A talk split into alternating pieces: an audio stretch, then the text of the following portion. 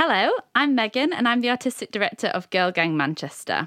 If this is your first ever encounter with us, then we are a collective of artists, activists, academics and party instigators. I'm going to give you the spiel. Uh, we produce events that bring people together to be the best version of themselves. Uh, we believe that you can learn and connect over debates, discussions and dance floors. Over the four years that we've been going, we've produced over fifty events, ranging from immersive film screenings, exhibitions, creative club nights, online projects, workshops, theatre, you name it. We like to dream up mad concepts and make them happen with a lot of passion, elbow grease and cutting and sticking in one another's living rooms. You can find out loads more about us and see some of our previous work on our website, which is w w w dot girl gang m c r dot com. We're at Girl Gang M C R on Facebook, Twitter and Instagram. On Friday, March the thirteenth, we launched our very first commissioned Arts Council funded exhibition at the Lowry. The exhibition is called Everything I Know, I Felt, and it explores the diverse emotional experiences of women. It celebrates big feelings in all their messy, multifaceted glory, uh, and embraces emotional intelligence and questions the societal value of vulnerability. Instead of having a private view, we kick things off with a brilliant open invite party with performances, music, drinks, speeches, multi-generational dancing in the gallery, a panel discussion and a theatrical mass ribbon cutting moment. You had to be there. We've recorded the panel discussion so that you can still enjoy it if you weren't there on the night. It was called From the Heart, Making Autobiographical Work and Telling Others' Stories Empathetically. And it focuses on how artists create work that's emotionally driven, embracing their personal experiences or sourcing those of others throughout the process. The discussion was chaired by arts journalist Hannah Clugson and it featured four of the exhibiting artists, Selina Laverne Day, Tasha Whittle, Natalie Linney and Hannah Kara. The artists talk about their practice and process, how they created their pieces, but importantly, why they created them and what it felt like to do so. The panel discussion lasts just over thirty minutes and it opens up from a chaired question and answer uh, amongst the artists uh, to an audience question and answer session. If you're listening to this now in April twenty twenty, you'll know that the world is currently experiencing the global coronavirus pandemic, which meant that three days after the exhibition launch party, where this was recorded, the Lowry had to close its doors to the public for the safety of its staff and visitors. So I'm speaking to you from a strange time for artists, audiences, venue, and, well, everybody really. Um, but we're really thrilled that once it is safe for the Lowry to reopen, so will Everything I Know I Felt. We're really excited to share this work with more people, whenever that will be, and we think that it'll be more relevant than ever. I imagine there's going to be lots of big feelings felt throughout this process and that we're going to need quite a lot of time to process them, both individually and collectively. So I hope that you enjoy the panel discussion and continue to take care of yourselves. Keep in touch with us. Um, as I said, we're at Girl Gang M C R and all the socials, uh, and let's try and stay as safe, creative, connected and content as we can be. We hope to see you really soon.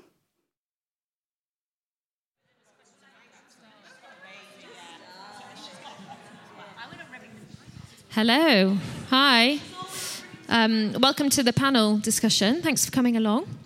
The official title of this panel is From the Heart, Making Autobiographical Work and Telling Stories Empathetically. So my name's Hannah. Um, I'm an art critic and freelance journalist, and I'm also part of Girl Gang Sheffield. So thanks for inviting me. And I'm just going to talk about myself for half. No, I'm not. um, so, yes. So basically, we're just going to chat about um, the works in the exhibition. Um, so I'm really pleased to have Selina with me, and also Natalie, and uh, Tasha, and Hannah. Um, and all of these artists have work in the exhibition. Um, so we're just going to begin by, yeah, woo, well done. Already a clap, yeah. Um So why don't we begin by, I mean, I know I've said your names, but I wasn't really introducing you, was it? Um, if you just want to introduce yourselves and tell us a little bit about your artistic practice. Um, and also, if you could tell me about the feelings you're feeling right now. oh, um, hello, I'm Selina. Um, I say I'm a textile artist. Um, so I do work primarily felt. The piece... Which is funny because I think somebody contacted me, been saying like, everything I know I felt, everything's going to be made of felt, and then they're like, and then I was like, the piece I've made isn't actually made of felt, and I feel like I've definitely missed a trick. Um, I was like, I've used everything but felt, uh, but yeah, so I do like a kind of a lot of textile art. Um, how am I feeling now? Um, Oh, all right, actually, yeah. Fell over yesterday. I've got a sore knee, but everything else is fine. So, yeah, it's, it's a good night. It's a good night. uh, hi, I'm Natalie, uh, also a textile artist. Probably a little bit more uncomfortable having to talk about my own practice um, in front of everyone. Uh, yeah, so I'm a textile artist. I'm in a collective called Salford Makers, and we are based at Islington Miller Studios, not too far from here. Um, my specialism is natural dyes and eco-print. So I print a lot with nature, my immediate environment, and try to reflect the place by printing with it, if that makes sense. Um, I've collaborated with Tasha on this, who's been a friend for a very long time, but we've never actually had a chance to work together properly. Um, and we did the red tent, so... the big tent made out of um, lots of clothes that are embroidered with words that people have told us how they feel when they wear red. So it's been a really lovely, fun project to do, and we're really grateful to Girl Gang for giving us the opportunity to do it. How are you feeling? Uncomfortable right now. Should we use this one? Yeah. Hi, uh, I'm Tasha Whittle. I'm... Uh, hi!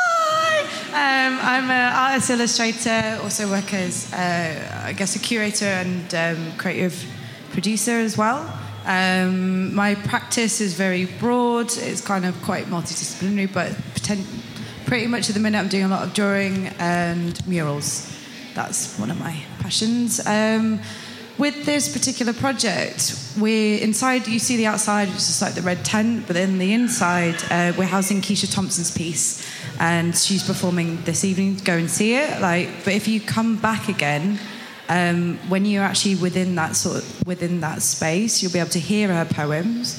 And then also, all her poems are printed out on the floor, and they're all kind of marked out with black, but that's thermochromatic ink, so you can touch it, and your heat will basically reveal the her poems, which is pretty cool. Mm-hmm. Um, and I feel now my heart is racing and I feel really nervous. I'm going to pass the mic.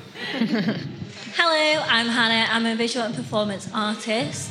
Um, my practice is quite D I Y and experimental. Um, so I work in a lot of different mediums, including illustration, drawing and performance art. With the pieces that are in this show at the moment, I really want to focus on the themes of identity, um, dual heritage and mental health. Uh, which are themes that are represented in quite a lot of um, different works. Uh, how I'm feeling at the moment, quite elated. Yeah. Ooh, that's great. Yeah. Um, so, as we said, the name of this panel is From the Heart, and um, as we've noted, a lot of the works in the exhibition are um, autobiographical or expressing feelings in some way. I wondered if you could each um, introduce the piece that you have in this exhibition. I know you've mentioned them a little bit already, and talk about the experiences that they are drawn from. Um, so yes, so my, I don't think I explained properly, mine is textiles, not felt, but it's the banner. So it's the old reliable banner. Uh, it's got my face on it. I realised a lot of my art has my face on it. Um, but yeah, it was kind of based on the fact that I... as a person, I'm, like, really reliable. Um, I'll always be turning up to things. I and it's something that I value as a positive trait of mine. So I'm always kind of like, I'll turn up, I'm that friend that's there, I'll do this, I'll do that. But then also is, like, the thing that makes me kind of wish I didn't have, especially things like, I think on the banner I've got, like, burnout, um, and then kind of, like, pride, respect, and pushover. So it's that balance of knowing when to say no, but more to yourself. I'm always a, I'm a yes person. I'm like, yeah, I can do that. Yeah, I'll do that. I'm doing five hundred things, but it's okay. I'll do that. And the pressure I put on myself by saying, thinking that if I don't, then people will be disappointed, which they won't. Well, I well maybe they will. I never know because I don't ever say no. Um, so it's just about, like, being able to say no and then feel okay with that, which I haven't learned yet. Maybe one day I will. But, yeah, that's basically it. I did a banner because I love banners.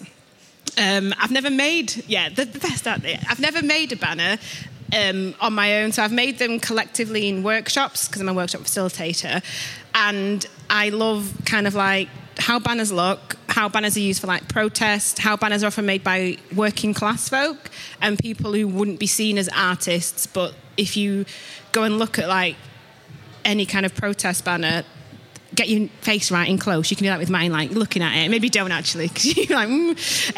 um, you'll see like the skills and stuff, and that that's why I like banners. They're used for a purpose because I'm a very practical person, but then there's a skill to them as well. If that makes sense, yeah. Um, for us, I think we really enjoy telling people's stories anonymously. So giving people a voice, they give us the information and then we can display it. I think um, Red Tent started from a project we did with M I F a few years ago where we um, wanted to create a digital space that women could share stories, positive and negative, but have... have it anonymous, anonymously, so then they could get things off their chest, basically, or things, secrets they didn't want to share, um, and they had somewhere to vent it. Um, so it started from there, and Red Tent was because Red Tents are a place for women to share. They were originally huts there where women got sent for menstruation or childbirth or things that were to do with womanhood. Um, but then they were reinvented in the sixties as kind of a bit more of a hippie movement where women went to tell stories and have a bit more of like a community. And they're reimagined all over the world in like many, many different forms. So we kind of play with that idea in our work. But yeah, for us, we really like being able to give people a space to share stuff, but without having the attachment of themselves on it. So you can be a bit more open. So, yeah. Yeah, because we um, kind of opened, asked uh, women to either submit clothes or submit how they felt wearing red or a story that was connected to it. And it was amazing how many different types of voices that came from us. So a lot of people either felt, you know, classically sexy or hot or bold. Powerful. Powerful. Some people felt like their mum. Yeah. Um, you know, like terrible, didn't like it. And then the stories that came with it as well, you know, p- certain people got like accosted yeah. wearing red. It's im- interesting the way how a colour can evoke an emotion when you're wearing it, but then also by the way it's perceived through other people as well. And I kind of feel like from this project, we I feel like I've opened a can of worms in terms of understanding what red is and then how that can be seen as well. And then also thinking about Keisha's piece mm-hmm. um, is based on the philosophical text about Mary, who lives and um, kind of works in a monochrome room, but she reads everything to know about the colour red. So does what she know more... know, Does what she know more than what we know when we feel? And it's kind of interesting sort of playing between those two lines. Um, but, yeah. Um, so my pieces in the show are named A Performance of Violence. Originally, they were created in September twenty eighteen at Islington Mill, um, which is also where a few of the people are based um, in the show. Um, with this, we were given the theme of saviours, so looking at um, the sale of Leonardo um, da Vinci's Salvator Mundi painting, which had recently been sold for like an astronomical amount of money. Um, so with this, I took that theme and looked at the role of British um, soldiers within India. Um, those pieces um, are focused on my dual heritage because I'm half Indian and half Mauritian. Um, so within this, I want to look at mental health and the ways that we kind of carry trauma within our bodies. So they're quite bold pieces. They um, have imagery that some people might feel quite uncomfortable with. I really want to bring mental health to the forefront of the conversation um, and look at different theories, including Julia Christopher's ideas of um, abject bodies. Um, so my background is actually in film criticism, so I take a lot of uh, inspiration from those. Um Selina and Hannah, this is potentially a question for you two.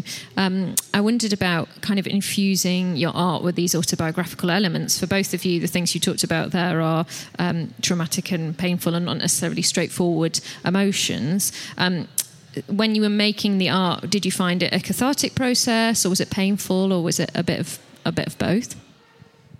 None of the above, I don't know. Um, I think in terms of me acknowledging the fact that I can't say no was something that I've been thinking about in this past year. So I think that, but I think with, I always present my art in quite a fun way.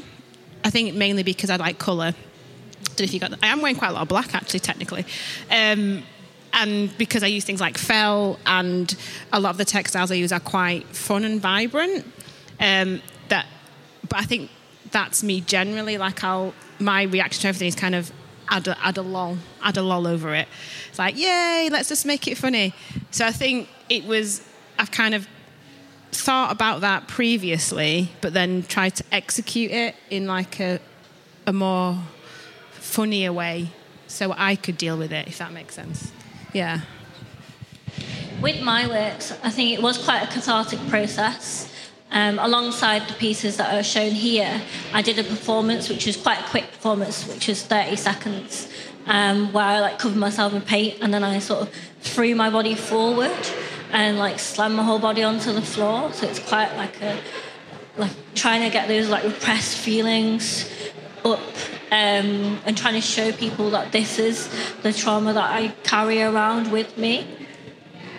Um, and obviously both of those experiences are, are very specific experiences to you. So, um, but I often find when I look at art that's quite personal is that rather than it being alienating, it's quite engaging. Like when I was looking at your works, there are women that have said very specific things about Red, but actually it, it started me thinking about what I think about Red.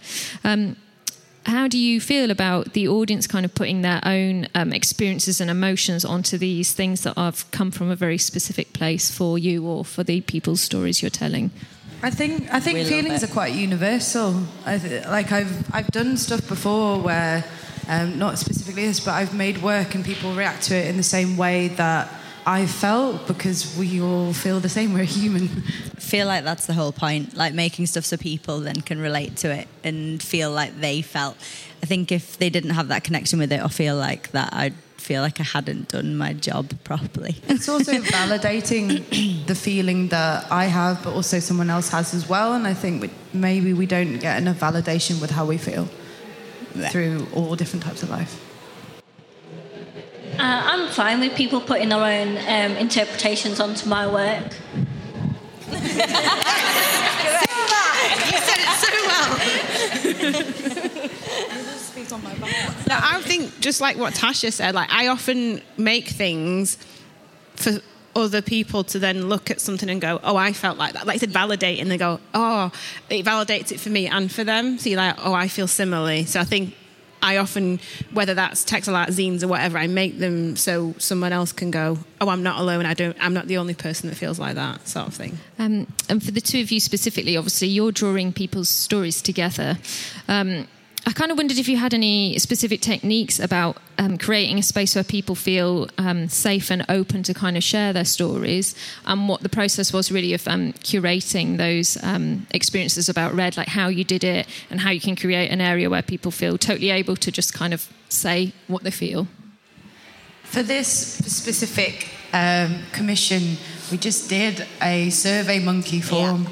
And it's anonymous. So you create a space where people can feel freely to type whatever they wanted to type, and I think that's the space in itself. You know, there's no kind of writing your name, your age, where you're from, or anything from that. So you're opening sort of a space for free speech. But yeah, definitely. I think it was really surprising how much we got back. Like I had emails to my personal account when I put it around Islington Mill and like just put the question out to people, really in depth, like pages long email. It was so, I couldn't believe it. I was like, wow. Um, about, yeah, people buying specific items that made them feel this way, or, yeah, stories of what happened to them when they were Red. I think what's really interesting, what just happened tonight, which I didn't take into consideration, is when we went to Keisha's performance, there was um, two men in the tent, and Keisha was asking how, how Red, did you guys pick up on this? And they were both just saying, like, strong, powerful, success, communism, like, and I was like, God, they're so different to what I think of Red. And it was really interesting to just be in this space and have these two guys like shouting out all this stuff, and all these women, we weren't really even saying anything, were we? And I was like, this is my piece, why am I not saying anything? But it, it was really strange to be in there and yeah, have that happen. So yeah, maybe we could put it out to men as well next time and see, so. and see what happens. But yeah, I think for me, when I'm speaking to people, I think sharing, I always overshare. So oversharing generally helps other people share as well. And I think that happens quite a lot with me. So if I tell someone a lot, they'll tell me quite a lot as well. But yeah, just having something like this where people can just write to you, and then, yeah, you can collect information that way. And in terms of... Um kind of curating the stories that you, you then have, how do you kind of handle them sensitively so that you can have a creative direction as artists, but you're not sort of imposing too much on what people have said? I don't know whether you edit them or those kind of things, or what considerations you have. Um, for the, you know, we just took the adjective, the description of how they felt, and embroidered that onto uh, the clothing, like all the stories. Um, and everything that we'll do will collate into a publication that will happen after the exhibition. Um, but yeah, it's it's. I, it, I guess it's just a way of kind of like highlighting the words. Yeah, it was just that. It was that. It was that. It was a lot of powerful, which is amazing, which I quite yeah. liked. Yeah, that's great. Um, Selina, for you as well, I know that um, you've said you like to make space for bo- voices that might otherwise go unheard.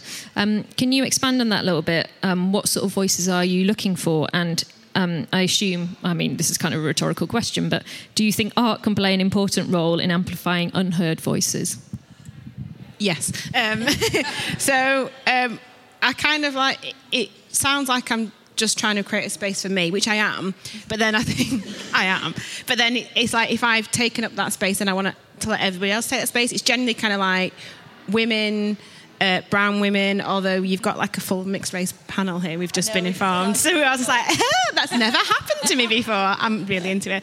Um, queer women and definitely working class people. Um, what they say, like fiercely working class. And I think the arts is something that isn't aimed or even even touches and tries to create a space for working class people. So that is kind of like, I often make work that kind of people who are would I identify as any of those labels could see it, so then if they go and see it, they'd be like, oh, this person's done it, so I can do it as well.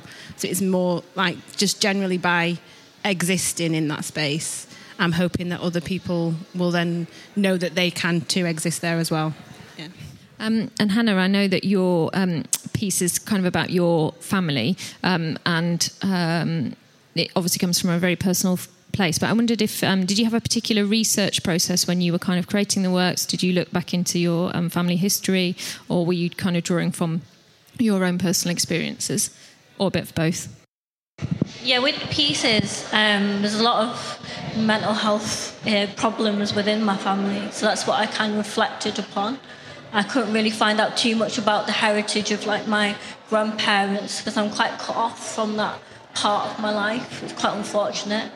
Um, so yeah, I just kind of like looked at the fact that there's so many mental health issues on this, both with my mother and my father, um, and reflected those within my work. Right. Um, I just want to touch briefly on the fact that um, there's a, a large history of uh, female artists that have been creating work historically about their own experiences. So Tracy Emin, Vivian Saucen, Judy Chicago, um, uh, incredible artists making work about themselves. In an art world that is dominated by men, do you think there is something rebellious about women bringing their experiences into the centre of their art? Why are you all looking at me? um... Well, I guess in like a society way, it's rebellious, but then it's just life, isn't it? Yeah. So is it is it rebellious just to put yourself out there? Not really, I don't think, but it's still seen as like, oh, kind of, you know, I guess. Oh, it's like if if a lot of them like ah, a lot of the kind of perceptions of art is through like a male gaze. So you know, we look at women uh, or have seen women through art history as um, either something to be adored or looked at or to kind of like desire. And I think by placing a woman her, herself and her stories in front, it's like, does that change that kind of element that goes with it? But also, I I don't think men are as good as feelings as women are, but also this type of work, it's kind of visceral. Um, it's touching on a point before, it's like, like I can only create work like visually because that's the only way that I can say how I'm feeling and say what I want to say. I couldn't say it to somebody's face. I could maybe write in a letter, but there's something about creating work visually that is what it is for me, and also that kind of thing that maybe other genders don't necessarily have.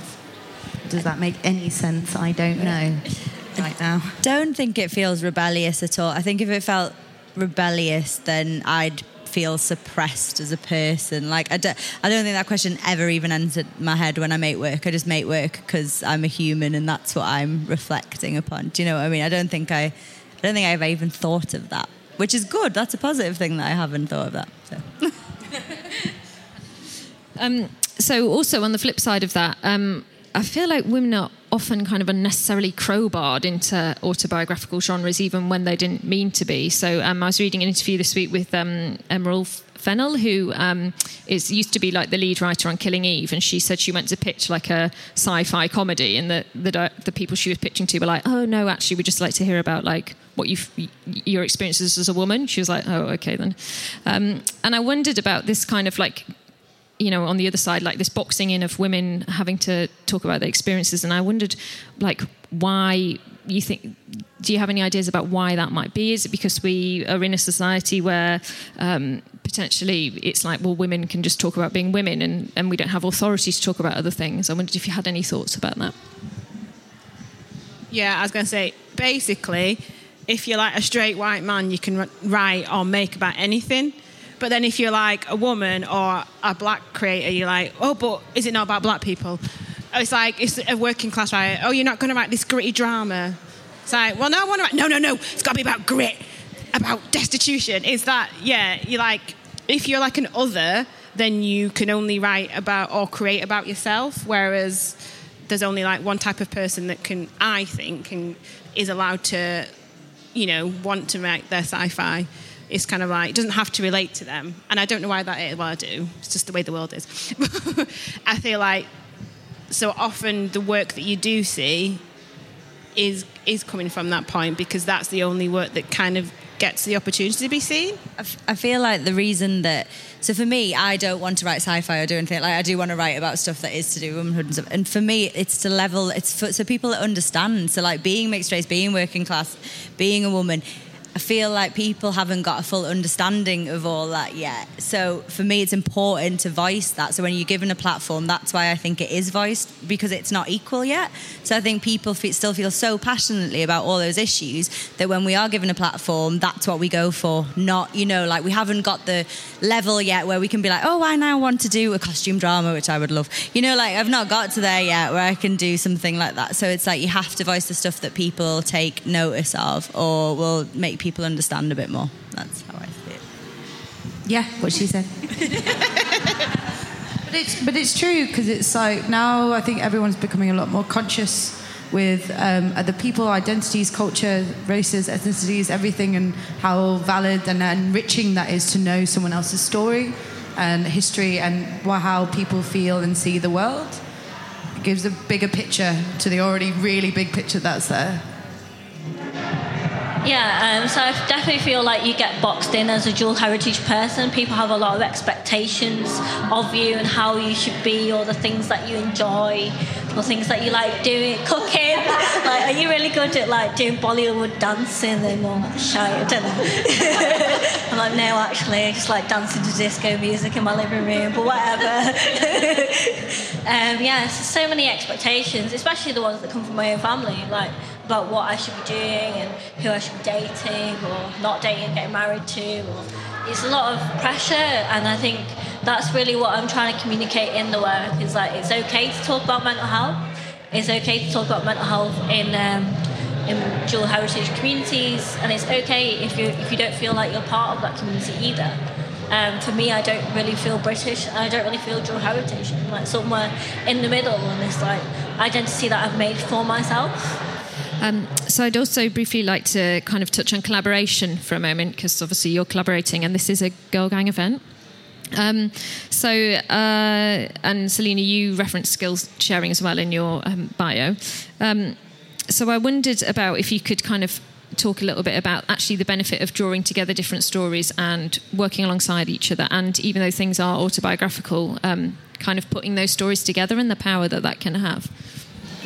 Oh, this is me. Um, what I, I can say, what I draw drew from this um, is really enjoying working with Natalie, in the sense where we're quite similar but also really different, and it's sort of finding somebody that gets you but then also like can um, kind of challenge you. And I think that's what a great thing about collaboration, especially within an artistic sort of space. You know, you've got two different minds thinking in about different ways and the approach and how that kind of works. I think there's like a lot of flexibility and also adaptation, which what I really like about working with people. Like, I love collaborating. I think seeing and working with somebody else's vision and how they see the world is like fantastic. Um, and in terms of kind of working with other people, it's just when we started to get the emails through with people writing questionnaires, I got excited because people wanted to like be involved in this project, and that for me was I was buzzing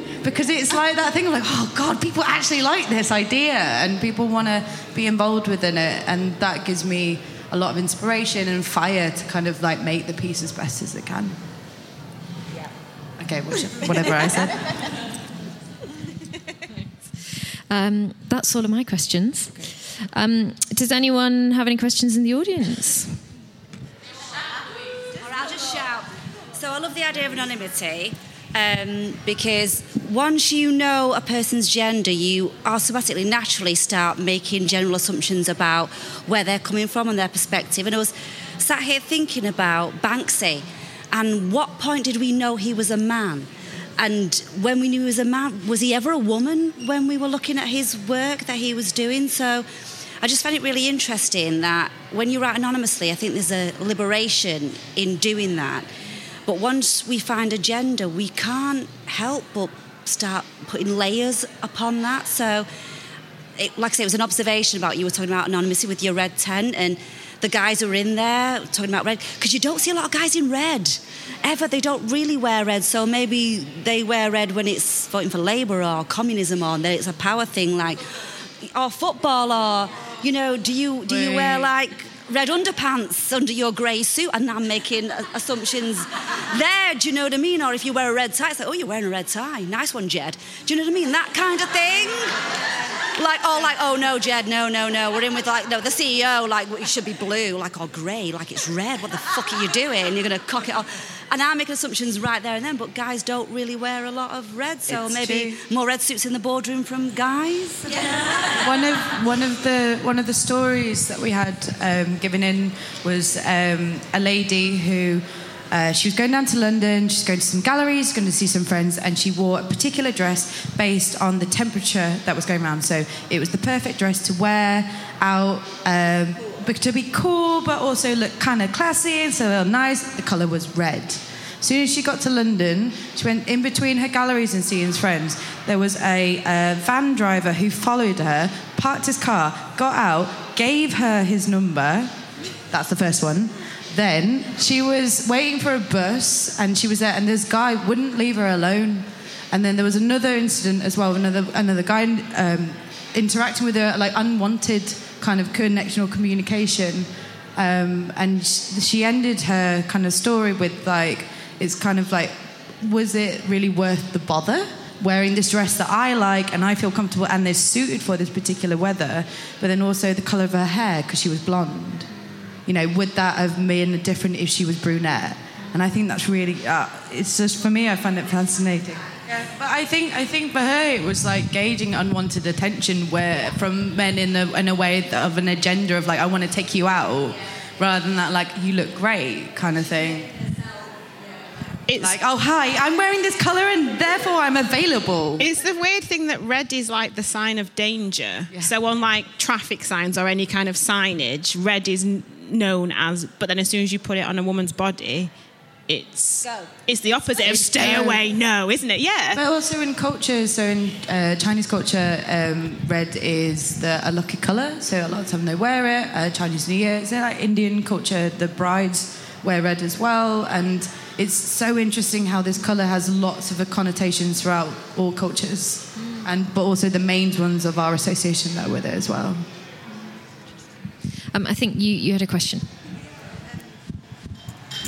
I felt like it was a little bit of a build off yours. So you talked about how um, like like publishing anonymously, essentially.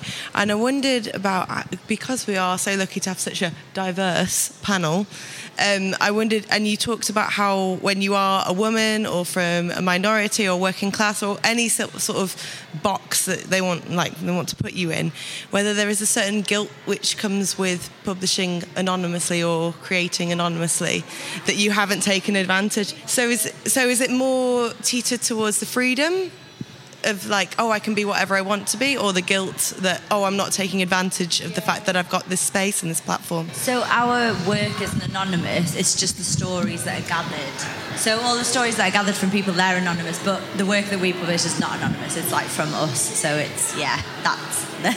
Does that answer it? And I guess...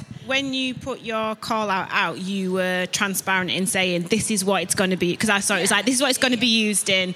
It will be used in a public space, but you you won't be attached to whatever specific story you tell.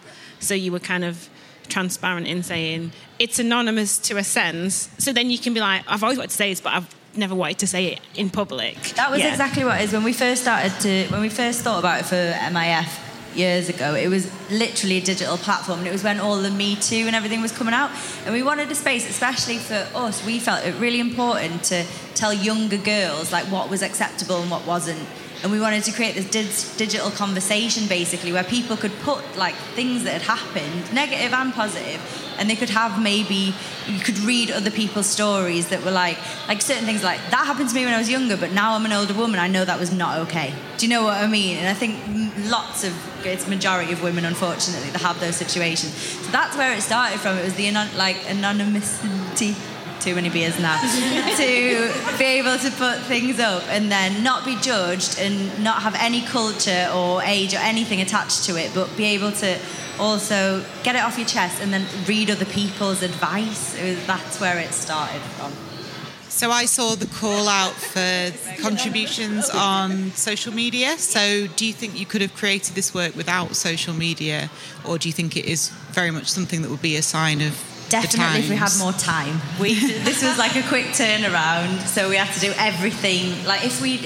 Ideally, when we were doing Red Tent, I would love to have had a year and have every person bring me an item of clothing, tell me their story, have a photograph in it or not, you know, even just their body, so not their face, and have it all documented like that and have them even embroider their story on.